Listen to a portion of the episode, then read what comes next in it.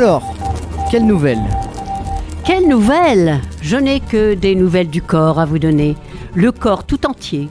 C'est à l'opéra, au music hall, au cirque qu'il est le plus visible, sous les yeux des spectateurs éblouis, ou pas.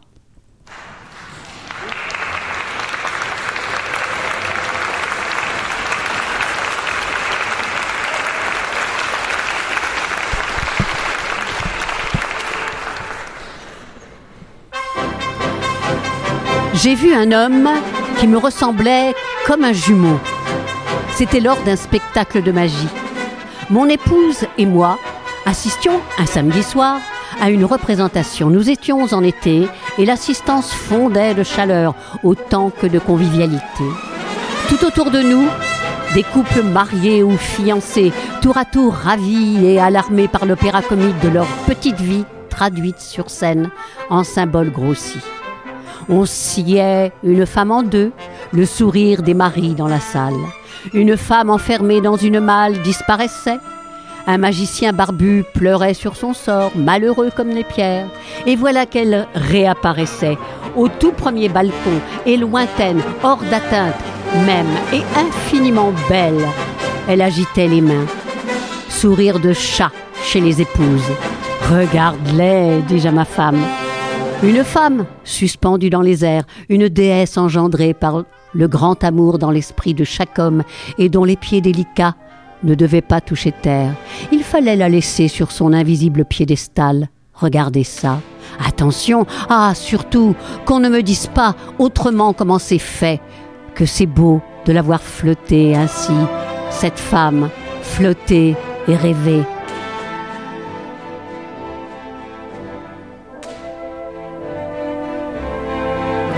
Et cet homme qui faisait virevolter des assiettes, des globes, des étoiles, des torches, pendant que des cerceaux tournoyaient au pli de ses coudes et qu'une plume bleue se maintenait en équilibre sur son nez. Tout cela à la fois, et au prix de quel effort Cet homme n'est autre, me disais-je, qu'un mari oscillant entre travail et domicile, ville et banlieue, un amant, un employé, un consommateur de déjeuner sur le pouce, habitué à jongler avec les horaires, les somnifères, les tranquillisants, les comptes bancaires et les budgets. De toute évidence, aucun d'entre nous n'était là pour s'évader du monde extérieur, plutôt pour le recevoir en pleine figure, sous forme plus digeste, plus éclatante, propre, vive, nette. Spectacle à la fois réconfortant et mélancolique. Qui dans sa vie n'avait vu disparaître une femme? Là-haut, sur la scène, tout de, peluche et de noir, des femmes, mystère de talc et de pétales de rose, disparaissaient aussi. Statues d'albâtre crème, sculptures de lys d'été et de pluie fraîche, parties en eau de rêve. Rêves qui devenaient miroirs inhabités, comme le magicien tendait vers eux une main avide qu'on les représente dans des mâles, des boîtes enchâssées ou des filets de pêcheurs déployés, ou bien qu'elles s'émiettent comme porcelaine au coup de feu du prestidigitateur, les femmes disparaissaient. Symbolique, me dis-je. Pourquoi les magiciens braqueraient-ils des pistolets sur de ravissantes assistantes si ce n'était pas le fait de quelque pacte secret avec l'inconscient masculin? Quoi? me demanda ma femme. Tu marmonnais. Pardon. Je parcourus le programme. Ah, bientôt, le tour de Mademoiselle Vif Argent, la seule femme pickpocket au monde. J'ai du mal à y croire, commenta doucement mon épouse. Dans la pénombre, je crus voir jouer un sourire sur ses lèvres, mais quel en était le sens, je n'aurais su le dire. L'orchestre bourdonnait comme un essaim serein. Le rideau s'ouvrit. Sous nos yeux, sans plus de cérémonie, sans tourbillon de cap, ni révérence aucune, rien qu'une inclinaison de tête fort condescendante et une imperceptible élévation du sourcil gauche, se tenait Mademoiselle Vif Argent. En la voyant claquer des doigts, je crus qu'elle allait faire un numéro de chien. Des volontaires, tous des hommes. Reste là. Ma femme me retint par la manche car je m'étais levée. Il y eut du remue-ménage. Une meute hurlante et pourtant silencieuse obéit au claquement de ses doigts livides en se pressant ou en se ruant sur la scène. Il m'apparut aussitôt que mademoiselle Vif Argent était la femme qui n'avait cessé de disparaître toute la soirée. Ces gens tournent à l'économie, songeai-je. Chacun fait double emploi, et cette femme ne me plaît pas. Quoi? s'enquit ma femme. J'ai encore pensé tout haut. En fait, mademoiselle Vif Argent excitait une curiosité. On aurait juré qu'elle avait filé en, coulisses, endossé un tailleur en tweed tout froissé, un peu trop grand pour elle, taché de sauce et de graisse. Puis volontairement ébouriffé sa chevelure et maladroitement redessiné ses lèvres, et qu'au moment où elle allait emprunter l'entrée des artistes, on lui avait crié Eh, c'est à vous Alors elle était là, avec ses souliers plats et son nez qui brillait, les mains mobiles, mais le visage inexpressif, puisqu'il fallait y aller.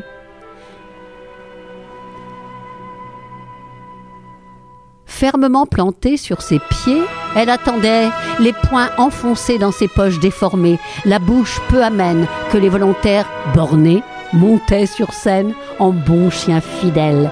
Elle anima la meute en distribuant quelques petites tapes, et le résultat fut digne d'une revue de détail. L'assistance attendait. Et voilà, le numéro est terminé, à vos places. Nouveau claquement de doigts sans charme. Atterrés, les hommes échangèrent des regards penauds et s'en retournèrent la queue basse. Elle les laissa arriver jusqu'au milieu de l'escalier obscur, puis bâilla. Vous n'oubliez rien? Ils se retournèrent, avides. Tenez Avec un sourire digne des vins les plus secs, elle décoinça paresseusement un portefeuille d'une de ses poches, puis elle en tira un autre de sous son manteau, suivi d'un troisième, un quatrième, un cinquième, dix portefeuilles en tout. Elle les tendit tels des biscuits aux chiens fidèles.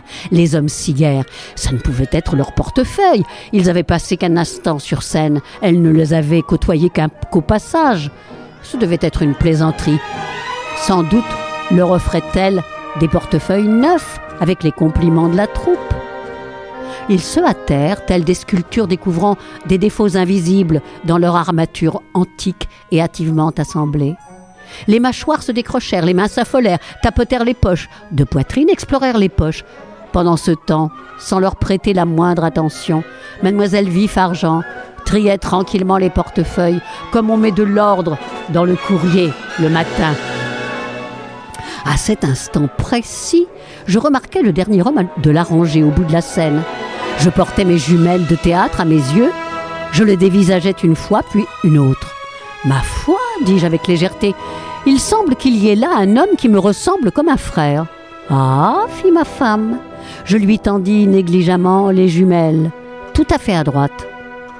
Ah, mais cet homme n'est pas ton frère, constata-t-elle, c'est toi. Enfin, presque, rectifiai-je modestement. L'homme avait assez belle allure, vraiment, ce n'était pas très élégant de se contempler soi-même en prononçant un verdict favorable. Ce faisant, une sensation de froid s'empara de moi. Je repris les jumelles et opinai fasciné.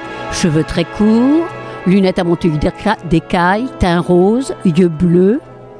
Ton jumeau jusque dans les moindres détails, s'écria mon épouse. Et c'était exact. Étrange de se regarder soi-même sur scène tout en restant assis dans le public. Non, non, non, murmurai-je sans relâche. Et pourtant, ce que mon esprit refusait d'admettre, mes yeux l'acceptaient. N'y a-t-il pas deux milliards d'individus en ce monde?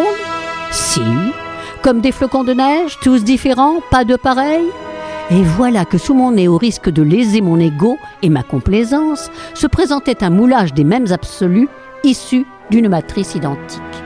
Fallait-il y croire, douter, en concevoir de la fierté ou encore fuir, épouvanté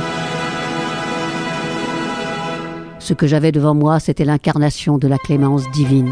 Je ne crois pas, dit Dieu, en avoir déjà créé un comme celui-ci. Et moi, dans ma transe, mon ravissement, mon inquiétude mêlée, je me disais Dieu se trompe. Des extraits de vieux manuels de psychologie me revenaient à l'esprit par illumination successive. Hérédité, milieu, Smith, Jones, Elstrom. Sur scène, Mademoiselle Vif-Argent faisait l'appel d'une voix de sergent instructeur et restituait les objets volés à leurs propriétaires. On emprunte son physique à tous ses ancêtres, songeai-je, hérédité. Mais le corps n'était-il pas un milieu en soi? Winters. Le milieu, nous dit-on, nous entoure, mais le corps n'entoure-t-il pas aussi avec ses lacs, ses architectures osseuses, ses surabondances, ses friches de l'âme Si fait, il entoure, comme la chose entrevue dans une fugitive fenêtre miroir, comme un visage en sereine chute de neige, ou au contraire en abîme grêlé, comme des mains cygnes ou des mains moineaux, des pieds enclumes ou oiseaux de paradis, un corps sac de farine, informe ou un corps fougère d'été. Oui, comme ces choses vues colorent l'esprit, fixent l'image, modèlent le cerveau et la psyché, telle une vulgaire argile. Si fait Bidwell Rogers. Dans ce cas, comme prise au piège du même milieu de chair, comment cet inconnu sur la scène pouvait-il exister? J'eus envie, à la manière du temps jadis, de me lever en lançant Quelle heure est-il? Et lui, tel le crieur municipal, passant tard dans les rues, mais avec mon visage à moi, m'aurait répondu d'une voix un peu lugubre Neuf heures et tout va bien. Mais était-ce vrai pour lui? Question. Ces montures en écailles traitaient-elles non une simple déficience lumineuse, mais une myopie de l'esprit? Question. La tendance à l'obésité qui se plaquait contre son squelette était-elle représentative d'une semblable accumulation de tissus dans sa tête? En somme, son âme filait-elle au nord tandis que la mienne filait au sud? Auquel cas la même chair nous habillait, tandis que nos deux esprits étaient tournés l'un vers l'hiver, l'autre vers l'été. Mon Dieu, dis-je tout haut, et si nous étions en tout point identiques? Chut fit une femme derrière moi. Je déglutis péniblement. Et, songeai-je, s'il est un gros fumeur, s'il a le sommeil léger, s'il mange trop, s'il est maniaco-dépressif, s'il a une langue bien pendue, s'il est superficiel réfléchi et amateur de chair fraîche? Avec ce physique-là, ce visage-là, il ne pouvait en être autrement. Même nos noms devaient être identiques. Non, non. Mademoiselle Vif Argent venait de prononcer le sien. Malheureusement, quelqu'un toussa dans la salle et je ne l'entendis pas. Elle allait peut-être répéter, mais non. Voilà que mon jumeau s'avançait. Oh, flûte, il fallait qu'il trébuche. Le public rit. Je réglais promptement mes jumelles. Mon jumeau se tenait bien tranquillement au centre de la scène. Son portefeuille avait regagné ses mains maladroites. Tiens-toi droit, soufflai-je, les épaules en arrière. Chut, dit ma femme. Je carrai discrètement les épaules. Je ne savais pas que j'avais si belle allure, me dis-je, en appliquant fermement les oculaires contre mes yeux. Que mes narines étaient aussi finement dessinées, aussi aristocratiques. Et mon teint est-il vraiment aussi frais, aussi séduisant? Mon menton aussi ferme? Je rougis en silence. Après tout, si mon épouse confirmait qu'il s'agissait bien de moi, autant l'accepter. Sur son visage, la flamme de l'intelligence pure irradiait doucement de chaque pore. Les jumelles. Ma femme me poussa du coude. Je les lui passai de mauvaise grâce. Elle les braqua avec raideur, non sur l'inconnu, mais sur Mademoiselle Vif-Argent, laquelle mignardait en faisant une nouvelle fois les poches des hommes qui se tenaient près d'elle. De temps en temps, mon épouse lâchait de petites rafales de reniflements et autres gloussements satisfaits. Mademoiselle Vif-Argent était la déesse Shiva incarnée. On ne savait plus si elle avait deux mains ou bien neuf, et ses mains étaient une volière à elle seule. Elle battait des ailes, froufroutait, tapotait, prenait le ressort, cajolait, tournoyait, chatouillait à mesure que Mademoiselle Vif-Argent, sans se départir de sa neutralité, et s'aimait froidement autour de ses proies à grand renfort d'effleurement qui n'en était pas. Voyons, qu'y a-t-il dans cette poche et dans celle-là? Et ici, qu'y a-t-il? Elles secouaient leurs gilets, pinçaient leurs revers, faisaient sonner leurs pantalons aux poches pleines de monnaie. Elles leur donnaient de petits coups d'index vindicatifs comme on tape un total sur une caisse enregistreuse. Elles déboutonnaient les vestes avec des gestes à la fois virils et fragiles, restituaient des portefeuilles et recommençaient aussitôt à les subtiliser. Elle les poussait dans les mains de leurs propriétaires, puis s'en emparait, les volait à nouveau, prélevait des billets qu'elle comptait derrière le dos des hommes avant de leur piquer leur montre en profitant de ce qu'elle leur tenait la main. Voici qu'elle avait pris dans ses raies un médecin tout vif. Avez-vous un thermomètre buccal sur vous lui demanda-t-elle. Mais certainement. Il chercha dans ses poches. Tout à coup, ses traits exprimèrent l'affolement. Il fouilla une nouvelle fois ses poches. Le public lui servit sa réplique sous forme de rire tonitruant. Un coup d'œil lui permit de découvrir mademoiselle Vif Argent, le thermomètre dans la bouche, telle une cigarette en attente d'allumette. Elle l'ôta d'un geste, le consulta. Température s'exclama-t-elle, 43 degrés. Elle ferma les yeux et gratifia l'assistance d'un frémissement de hanche tout à fait insincère. Les spectateurs rugirent. Puis elle se mit à agresser ses victimes, à les rudoyer, à tirailler sur leurs chemises, à ébouriffer leurs cheveux. Enfin, elle sentit Vous n'avez pas de cravate? Les hommes plaquèrent vivement leurs mains sur leur col dénudé. Elle tira les cravates de nulle part et les leur lança. Cette femme était un aimant qui attirait, à l'insu de tous, porte-bonheur, médaille sainte, monnaie romaine, bout de billets de théâtre, mouchoirs, épingles de cravate, pendant que le public cédait à l'émeute, convulsé de rire au spectacle de ces hommes lapins, dépouillés de toute fierté et de toute protection. Surveillez-vous votre poche de pantalon, qu'elle nettoyait celle de votre gilet. Agrippiez-vous votre gilet, qu'elle dévalisait votre pantalon. Béatement morfondue, à la fois ferme et évanescente, elle vous persuadait que vous n'aviez rien oublié, et là-dessus, avec un léger dégoût, elle extrayait l'objet de ses replis de tweed. Qu'avons-nous là? Elle brandit une lettre. Chère Hélène, la nuit dernière, toi et moi, les joues furieusement cramoisies, la victime en vint aux mains avec mademoiselle Vif Argent, lui reprit promptement la lettre et la fit disparaître. Malheureusement, un instant après, elle était à nouveau volée et relue à haute voix. Chère Hélène, la nuit dernière, la bataille faisait rage. Une femme contre dix hommes. Elle en embrassa un et en profita pour lui voler sa ceinture. À un autre, elle subtilisa les bretelles. Dans l'assistance, les femmes hennissaient. Sous le choc, les hommes se joignaient à elle. Quel talent pour rudoyer les gens, cette mademoiselle Vif Argent. Quel art de donner la fessée à ces chers hommes redevenus gamins avec leur sourire de demeurer et leur air d'avoir fait une bêtise.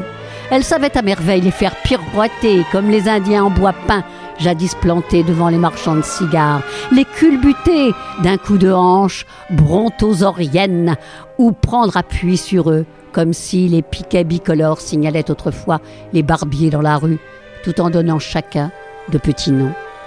Cette soirée, me dis-je, relève de la pure démence. Tout autour de moi s'essoufflaient à force de rire des épouses que le mépris rendait hilar et qui voyaient leur passe-temps national aussi pitoyablement révélé en devenaient hystériques. Leurs maris, eux, restaient confondus, comme si venait de s'achever une guerre jamais déclarée, une guerre livrée et perdue avant qu'ils aient pu lever le petit doigt. Chacun de mes voisins arborait la terrible expression de celui qui craint de se découvrir la gorge tranchée, s'attend qu'un éternuement suffise à remplir la travée de tête coupée. Vite, songeai-je, fais quelque chose. Toi, là-bas, sur la scène, oui, toi, mon jumeau, fuis, mais fuis donc. Voilà qu'elle marchait sur lui, Sois ferme, dis-je à mon jumeau. De la tactique, esquive, louvoie, zigzag. Ne regarde pas là où elle te dit de regarder, mais au contraire où elle ne dit pas de regarder. Vas-y, allez Ai-je hurlé ces mots Ou bien les ai-je simplement réduits en poudre entre mes dents? Je ne le saurais jamais. Car à ce moment-là, mademoiselle Vif Argent a pris mon jumeau par la main et les autres hommes se sont figés. Attention, soufflai-je. Trop tard. Sa montre avait déjà disparu et il n'en savait rien. Ta montre n'est plus là, pensais-je. Il ne sait plus quelle heure il est, pensais-je encore. Mademoiselle Vivarchant caressa le revers de sa veste. Arrière, m'avisai-je. Trop tard. Son stylo plume à 40 dollars s'était envolé. Et il l'ignorait. Elle lui tordit légèrement le nez. Il sourit, l'idiot. Il pouvait dire adieu à son portefeuille. Ce n'est pas à ton nez qu'il fallait faire attention, crétin, mais à ta veste. Des épaulettes Elle lui pinça l'épaule, il baissa les yeux sur son bras droit. Mais non m'écriai-je intérieurement. Elle avait extrait des lettres de la poche gauche de sa veste. Elle lui planta un baiser tout rouge sur le front et en s'écartant enfin emporta avec elle tout ce qu'il y avait d'autre sur lui, monnaie, papier d'identité, un petit paquet de chocolat qu'elle mangea goulûment. Sers-toi donc de tes sens les plus primitifs, ceux que le Seigneur a aussi donnés aux vaches, hurlai-je derrière la façade de mon visage. Tu es donc aveugle Tu ne vois donc pas ce qu'elle est en train de faire Elle le fit pivoter sur place, le jaugea d'un coup d'œil puis déclara C'est à vous, ça? En lui rendant sa cravate. Ma femme ne se contrôlait plus. Elle gardait les jumelles braquées sur les moindres nuances, la moindre vibration de dépossession exprimée par le visage du pauvre imbécile. Le sentiment de triomphe lui faisait une bouche grimaçante. mon Dieu, m'exclamai-je dans le vacarme bien, mais descends donc de là, renchéris-je intérieurement, en regrettant de ne pouvoir m'extérioriser. Fiche le camp, tant qu'il en reste un peu de fierté. Dans la salle, les rires étaient rentrés en éruption comme un véritable volcan. Ils étaient à la fois aigus, grondants et de mauvais augure.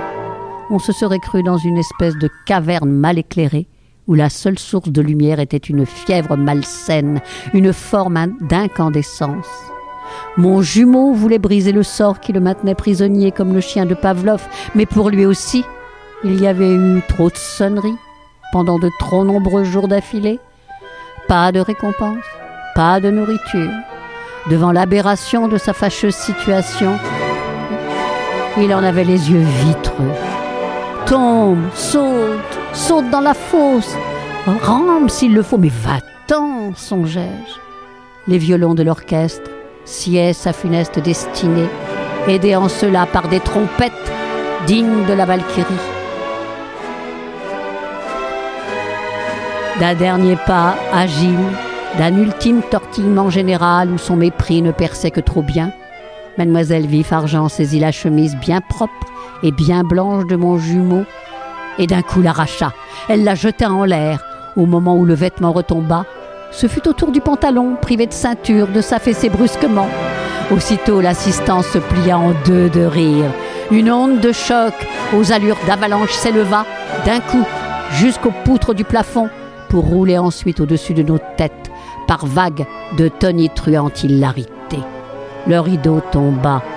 Nous restions tous immobiles, ensevelis sous un monceau d'invisibles gravats, vidés de notre sang, enfouis sous les révolutions successives, rabaissés, autopsiés et éloges funèbres exceptés, jetés à la fosse commune.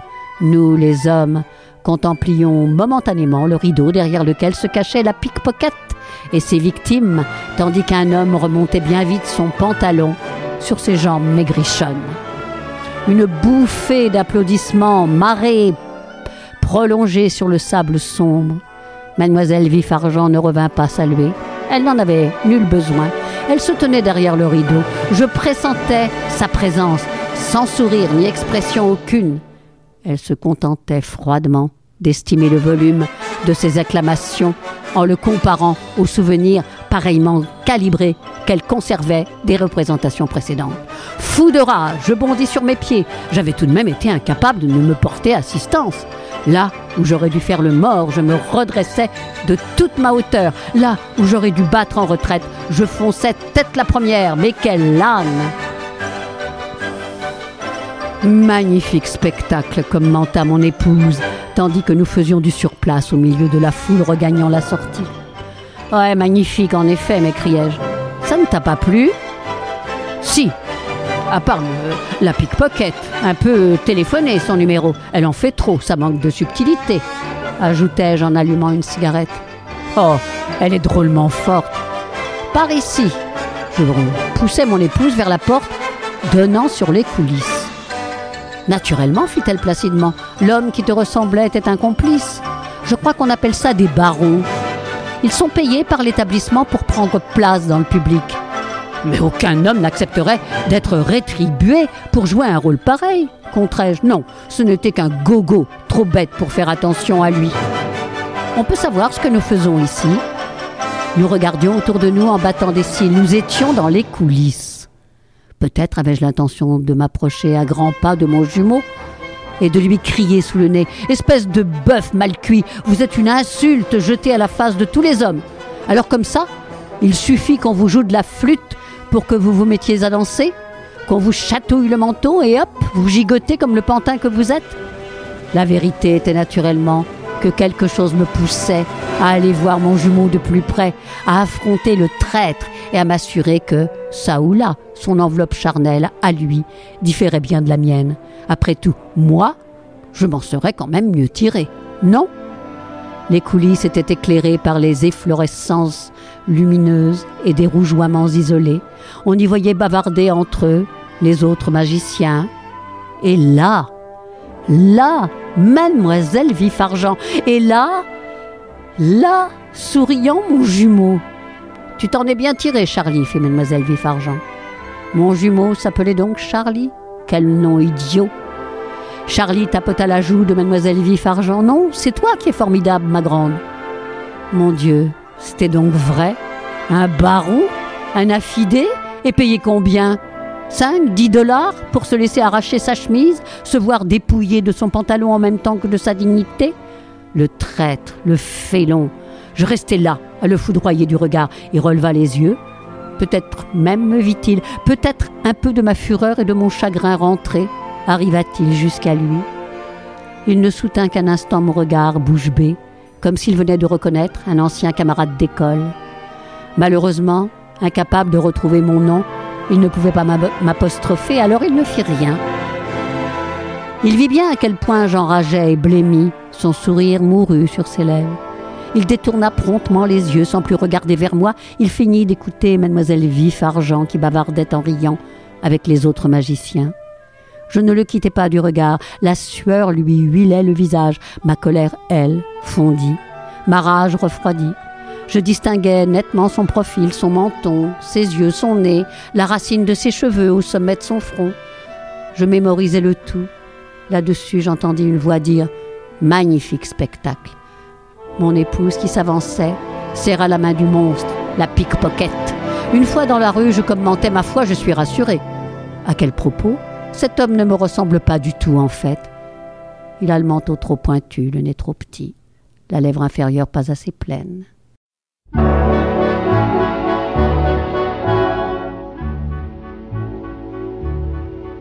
Ils ont troué la nuit d'un éclair de paillettes d'argent. Ils vont tuer l'ennui pour un soir dans la tête des gens. À danser sur un fil, à marcher sur les mains. Ils vont faire des tours à se briser les reins, les forains.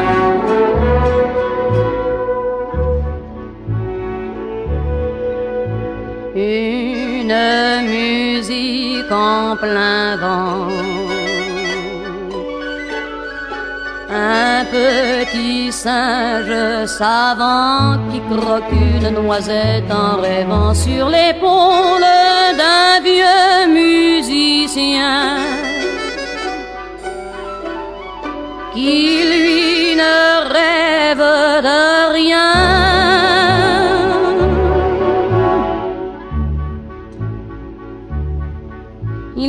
troué la nuit d'un grand rire entremêlé de pleurs. Ils ont tué l'ennui par l'écho de leur propre douleur. Ils ont pris la monnaie dans le creux de leurs mains. Ils ont plié bagages et repris leur chemin,